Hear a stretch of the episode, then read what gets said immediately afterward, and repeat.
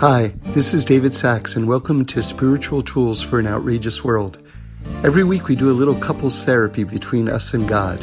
It's a chance to deepen and explore our most important relationship. So, good Yantif, good Yantif. Um, we're in the middle of Sukkot right now, and uh, just wanted to share some Torahs with you, some things that I learned, and uh, something special. So, so there's a uh, a disagreement uh, between between the Talmud and the Zohar. So the Talmud is saying that the the period of judgment ends on Yom Kippur. That's the opinion we've all lived with, we've all grown up with. Uh, we understand that. Um, but the Zohar says that the that the this period of judgment it really doesn't end until the last day of Sukkot. And of course, the last day of Sukkot has a special name. It's called Hoshana Rabbah. That's a, uh, the seventh day. So, so what's going on? Is it like the Talmud says that, that, that the judgment, you know, is, is sealed on, on Yom Kippur? Or is it like the Zohar says that it, that it's really, um, on the last day of Sukkot? So Rav Frumer, who is, of course, the, the Rosh Yeshiva of Chachmei Lublin, which which was the greatest yeshiva in the world, he gives a, a resolution to this um, to this to this contradiction. And and before we get into it, let me let me just um, throw in something that, that you've probably heard before, but it's it's just kind of good to keep in mind. And and and once you hear this, you you'll appreciate what Rav Frumer is going to say in, in a moment because it's going to go even deeper. Okay. So we have during the during the course of the year, and especially Tishrei with all the holidays and everything like this, we have different rhythms going on. And and one of the, the rhythms which is which is well known is between Rosh Hashanah and Yom Kippur. And and that's a period where we're really kind of returning to Hashem from this place of of Yira. So Yira, of course, is is famously translated or perhaps mistranslated as fear, but it, it also means awe. And um, like we're always saying, it's it's really both, because there's the there's the lower yira, which which is fear, fear of punishment, right? But then there's the higher yira, which is which is awe, which is you're blowing your mind that that that Hashem is so awesome that that that you don't want to do anything. You don't want to do anything wrong. You don't want any anything that you do to come between you and him in terms of your your relationship, your closeness, right? So that's that's Yira, and the period where Yira really reaches its full bloom is is between Rosh Hashanah and Yom Kippur. Now, now next after that comes some suk comes Sukkot. And of course, the the Ari says that that the the sukkah, the that that wonderful like divine structure, which is like the holy of holies, right?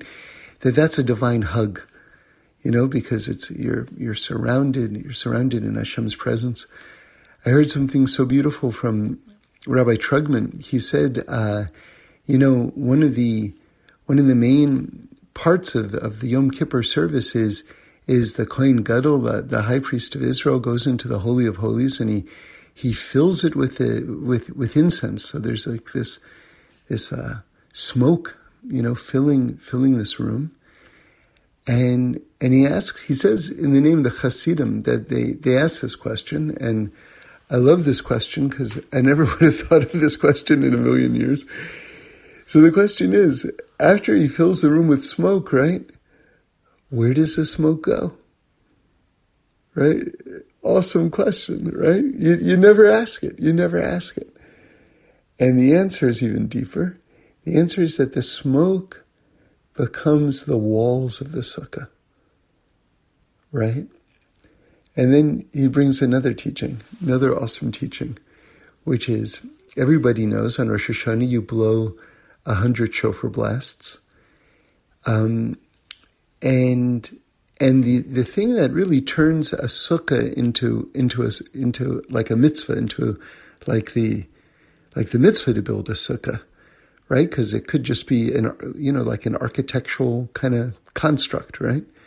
But what makes it like a holy Jewish sukkah, like a distinct, a distinct, you know, structure, is the schach, the the um, palm fronds or the bamboo mats or whatever it is, the, the stuff on top. So the gematria of schach, believe it or not, is 100. So in other words, the 100 shofar, blasts of Rosh Hashanah becomes the schach, the stuff that turns it into the sukkah, and the incense smoke that fills the holy of holies becomes the walls of the sukkah. So, so everything Rosh Hashanah and Yom Kippur is all coming together in Sukkot and and in the Sukkah itself, like we like we just mentioned. Um, and then and then we have to put it together.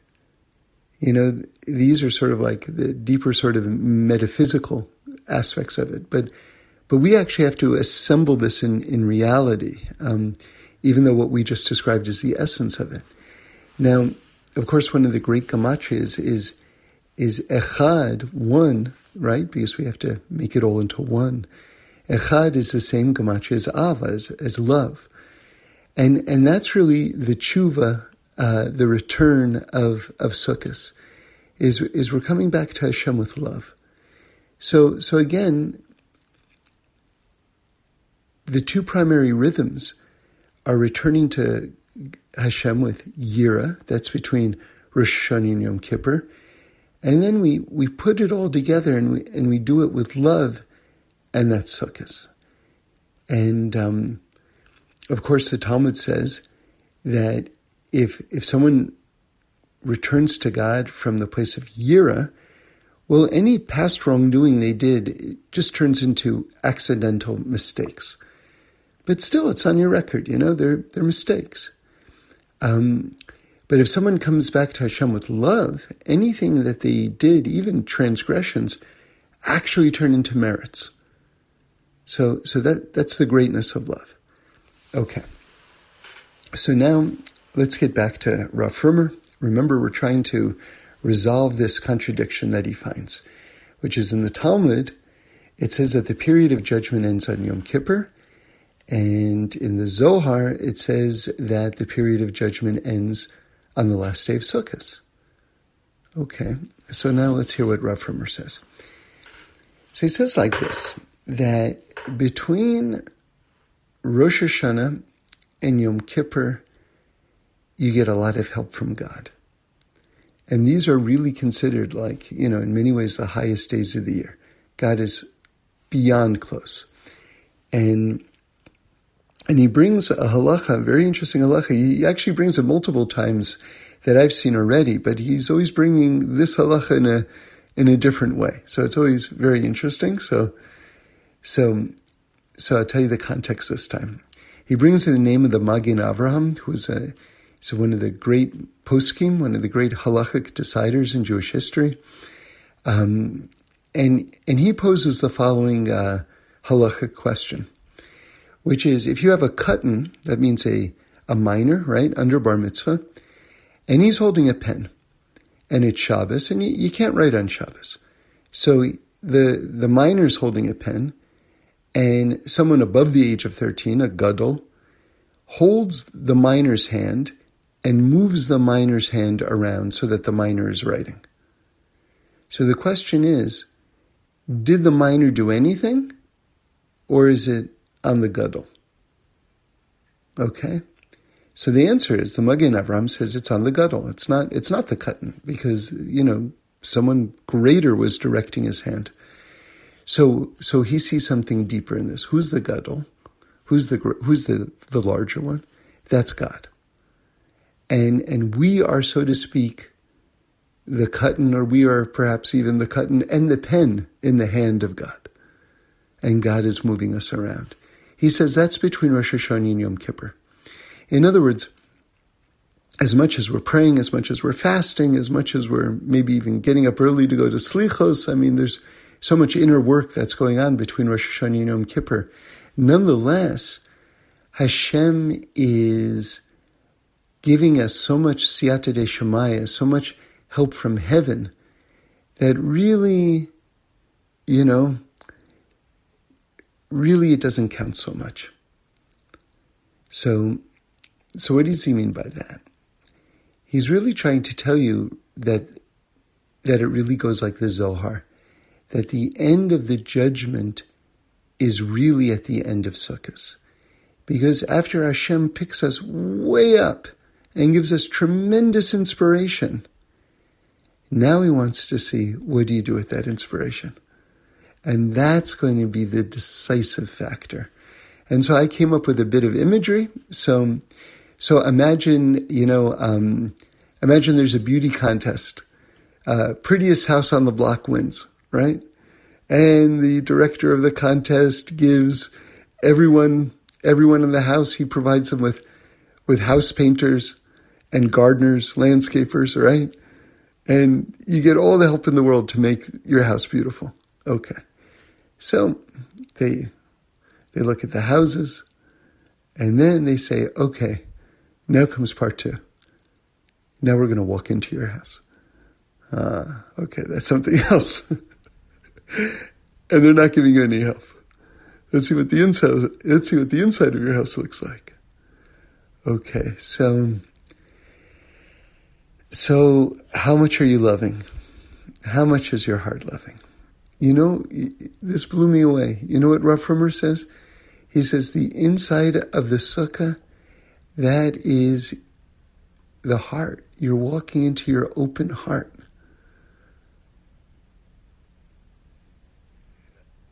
Amazing. The hollows of the heart, right?